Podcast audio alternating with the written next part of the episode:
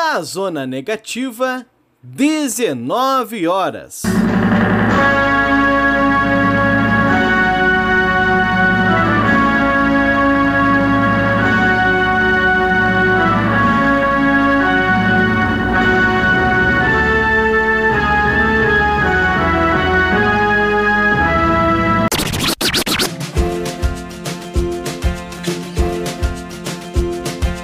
Começa agora a Voz das HQs.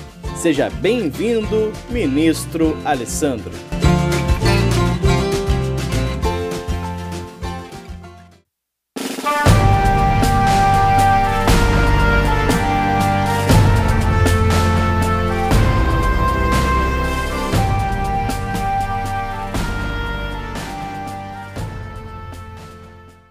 Oi pessoal, eu sou Alessandro e esse é um vídeo no qual eu vou comentar o segundo episódio de Falcão e Soldado Invernal.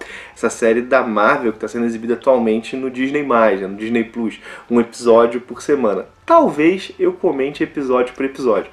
Vamos ver um pouco aí a receptividade da galera a esse modelo. De todo modo, aqui vai o meu olhar sobre o passo 2 da série. Vamos lá, né? Esse vídeo vai ter spoilers, tá?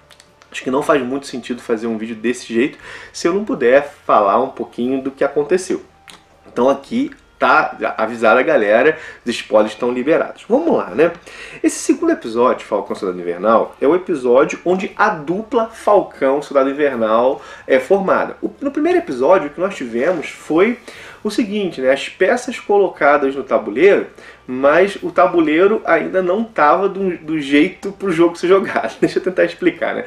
O que nós vimos foi a situação do Sam e a situação do Buck. Né? O que nós vimos foi a situação de cada um dos personagens em separado. E acho que a série acertou muito nisso. Né?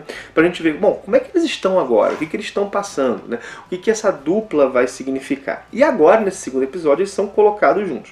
E eles são colocados juntos por causa do final do primeiro episódio. Né? foi quando nós vimos aquele surgimento do novo Capitão América, que agora, nesse segundo episódio, fica explícito que é o John Walker. John Walker é um personagem que existe nos quadrinhos, que inclusive chegou a tomar o manto do Capitão América durante um tempo, por causa do governo, e depois assumiu a identidade de agente americano. Participou dos Vingadores da Costa Oeste, né?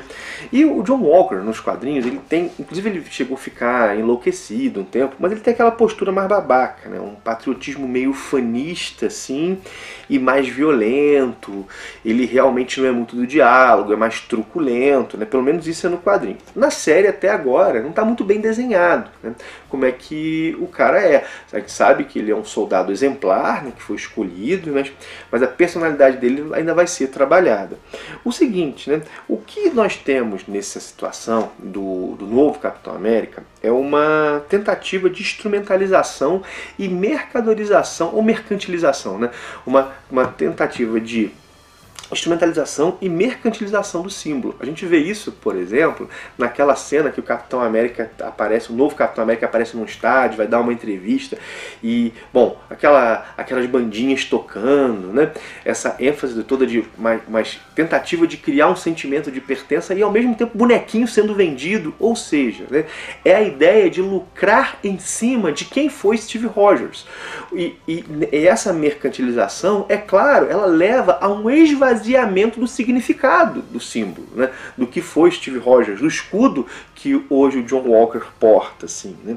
E ao mesmo tempo, a ideia é que esse novo Capitão América, isso está bem claro, ele seja um símbolo do governo e a serviço do governo. Reparem, o Capitão América original, Steve Rogers, ele foi criado como um símbolo pelo governo inclusive se vocês forem ver o primeiro filme, né, ele faz, ele é quase que uma, um animador de soldados no início, aquela coisa assim.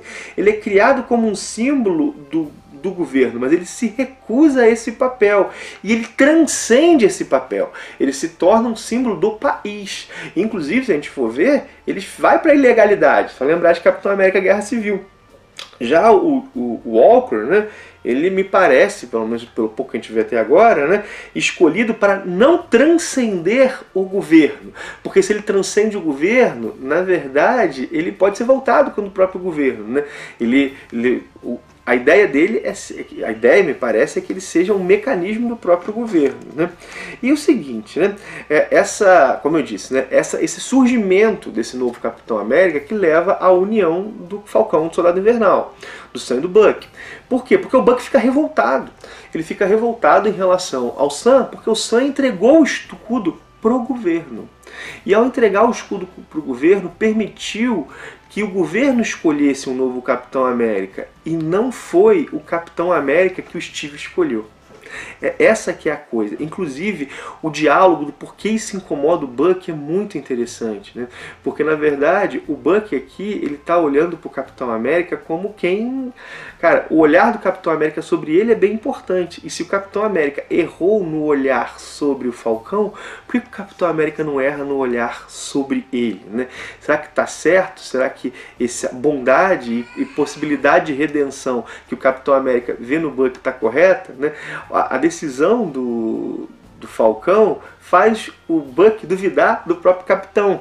Mas a maior parte do episódio é, tem como foco os apátridas e o combate aos apátridas. Essa organização que parece que vai ser desenhada como a vilã da série. Né? Essa organização que deseja um mundo sem países e que também deseja que o mundo volte a ser aquilo que era antes do retorno, né? antes do estalo do Homem de Ferro, do blip fazer com que as pessoas retornassem, né? Enfim, né? Bom, é, mas esse episódio é interessante porque, embora pouco, né, ele coloca também certos olhares dos membros da organização, basicamente de uma mulher, né? E isso gera humanização. Eles parecem realmente acreditar naquilo que eles estão fazendo, que aquilo é o melhor. Parecem, vamos colocar assim, serem movidos por boas intenções. Só que claro que há sombras nisso. Né? Os métodos deles podem ser métodos extremos. Né? Será que os fins justificam os meios? Né? Será que na verdade esse fim é realmente a, a melhor das coisas? Mas eles parecem realmente acreditar nisso. Né? E só que isso também pode estar sendo instrumentalizado. Né? A gente não vê o líder da organização ainda né? e como é que o líder olha para esses subordinados. Mas eu achei interessante essa humanização. Né? Não coloca assim a, a coisa preto e branco, mas coloca uma situação que é complexa e que tem seus tons de cinza. A série me parece encaminhar para isso, assim, né? De certo modo, os apátridas são um legado invertido de Steve Rogers, do Capitão América. Mas peraí, como assim? Ao meu ver, a série sinaliza isso quando ela bota esses apátridas como super soldados e como pessoas que provavelmente tomaram o soro do super soldado. Aquilo que fez o Capitão América, o recurso tecnológico que gerou o Capitão América, gera os apátridas. Olha que interessante. É, gera o polo inverso. Né? O Capitão América é o símbolo de um país. Agora há super soldados que querem acabar com a própria noção de país, que são flag smashers, né? que são esmagadores de bandeiras, se a gente for pegar assim na literalidade da, da tradução, né? que foi, esse flag smasher né? foi traduzido como apátrida. Enfim, esse é o caminho que a série parece estar tomando e me parece realmente gerar uma complexidade. E essa complexidade é aumentada na medida em que o Sam e o Buck, para lidar com esses apátridas, né, que estão produzindo super soldados, vão ao Zemo, né? Vão ter que pensar um pouco a situação da própria Hydra, né, também. Enfim, né, a série me parece querer construir um cenário que tem seus tons de cinza, um cenário que é desafiante na sua complexidade dentro de um filme de ação. Nesse sentido, talvez, a, a, talvez não, a série, o filme da Marvel, que é a série mais conversa até esse momento, é Capitão América Soldado Invernal, né? Bom, e que, é, na minha humilde opinião, um dos melhores filmes que a Marvel fez. Parece que ter Soldado Invernal no nome ajuda, né? Mas vamos lá. Um tema também que a série está trabalhando e que, a meu ver, aborda muito bem é o racismo. Isso já havia sido sinalizado no primeiro episódio, mas nesse segundo episódio isso é mais escancarado, né? Embora a série não diga assim, vamos falar sobre racismo. Não, não é isso, né? Mas há vários pontos em que essa temática aparece. Pensem, por exemplo, quando naquele bairro, naquela cena lá, que tá o Buck e o Sam discutindo num bairro e a polícia chega. A polícia aborda o Sam e só do Sam pede os documentos. Né? E só o deixam quando percebem que ele é um vingador. Repara, só o deixam, né? E param de agir daquela maneira quando ele é individualizado. Até então, ele era visto como mais um negro, né? E estavam procedendo a partir de um estereótipo racial. E aí, de repente, não, não, ele é diferente. Reparem essa lógica do racismo aí. E o grande ponto dessa questão do racismo é o trabalho com o Isaiah Bradley.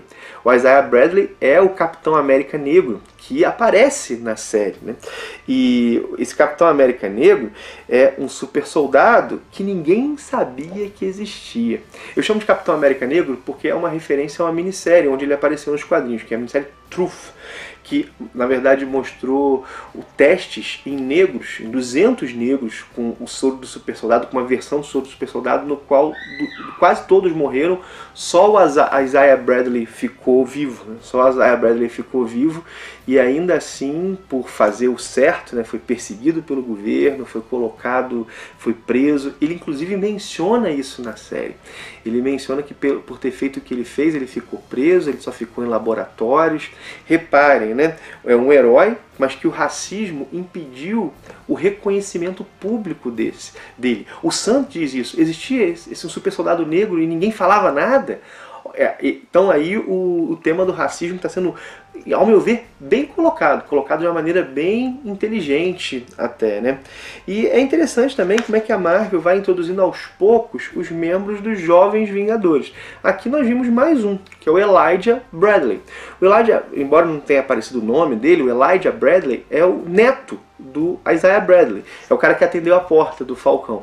Nos quadrinhos ele se torna um personagem nos Jovens Vingadores que é o Patriota. Nós vimos até agora aparecer o Wicano, o, o Wicano e o, o Celery lá, os dois filhos da, da Wanda, né? Claro, estão crianças ainda. Mas a gente sabe que eles vão ser vão crescer, né? O, o Patriota e pelo visto a Kate Bishop, a Gavião Arqueira vai aparecer. E a série, enfim, segue trabalhando esse legado do Capitão América, com diversas possibilidades agora, colocando aí o Isaiah Bradley, colocando os Apátridas como esse legado invertido, em várias frentes, enfim, a série, ao meu ver, segue muito interessante, né? Mas antes de encerrar, quero fazer um comentário, é coisa pequena, né? É que me parece que a Marvel está seguindo uma fórmula para os episódios, vamos ver no terceiro, que é sempre no início ou próximo ao início do episódio tem uma sequência forte de ação. Na primeira teve aquela do Falcão nos céus, e nesse segundo episódio nós tivemos ah, o Falcão e o Buck lá em cima de caminhões, lutando com os apátridas, né? Enfim, né? É isso, eu sigo gostando bastante da série, assim. É uma série que em certo sentido é mais convencional que WandaVision, mas mais convencional em termos de não, aposta tanto no mistério, no que está acontecendo, né? Nesse, no início, né? Ela já chega dizendo que que que, que está posto, né? Mas ela constrói um cenário que é bem complexo. Cara, essa eu tinha um receio, né? Dessa ida da um, dos filmes para as séries, piorar um pouco as coisas, o negócio não ficar tão legal, mas o que a gente está vendo é que o potencial está sendo bem explorado, né, minha gente? Vocês ouviram aí um pouco os gritinhos do meu filho da minha filha ao fundo, né? Não tem jeito, minha gente. Gravar em casa com duas crianças tem dessas coisas. Mas espero que o vídeo tenha sido legal. Gostou? Compartilha, curte, faz aquilo tudo que você já sabe, né? Comenta aí. Bom, só para lembrar, né? Tem o link da Amazon, tá na descrição do vídeo, caso você vai fazer uma compra nessa loja, se você usar esse link ajuda demais. E tem o cupom da Novo Século, que é o Mini HQ. Na mini HQ, tá na descrição do vídeo também.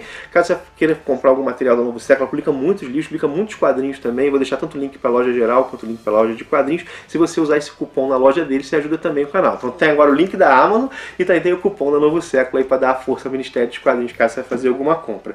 E, ah, e esse cupom, ele não dá só uma força pro canal não, tem que explicar, ele dá 30% de desconto para você, em vez de dizer, começar falando a, a melhor coisa, né? Mas é isso, minha gente. Para então por aqui. Um abração e até o próximo vídeo.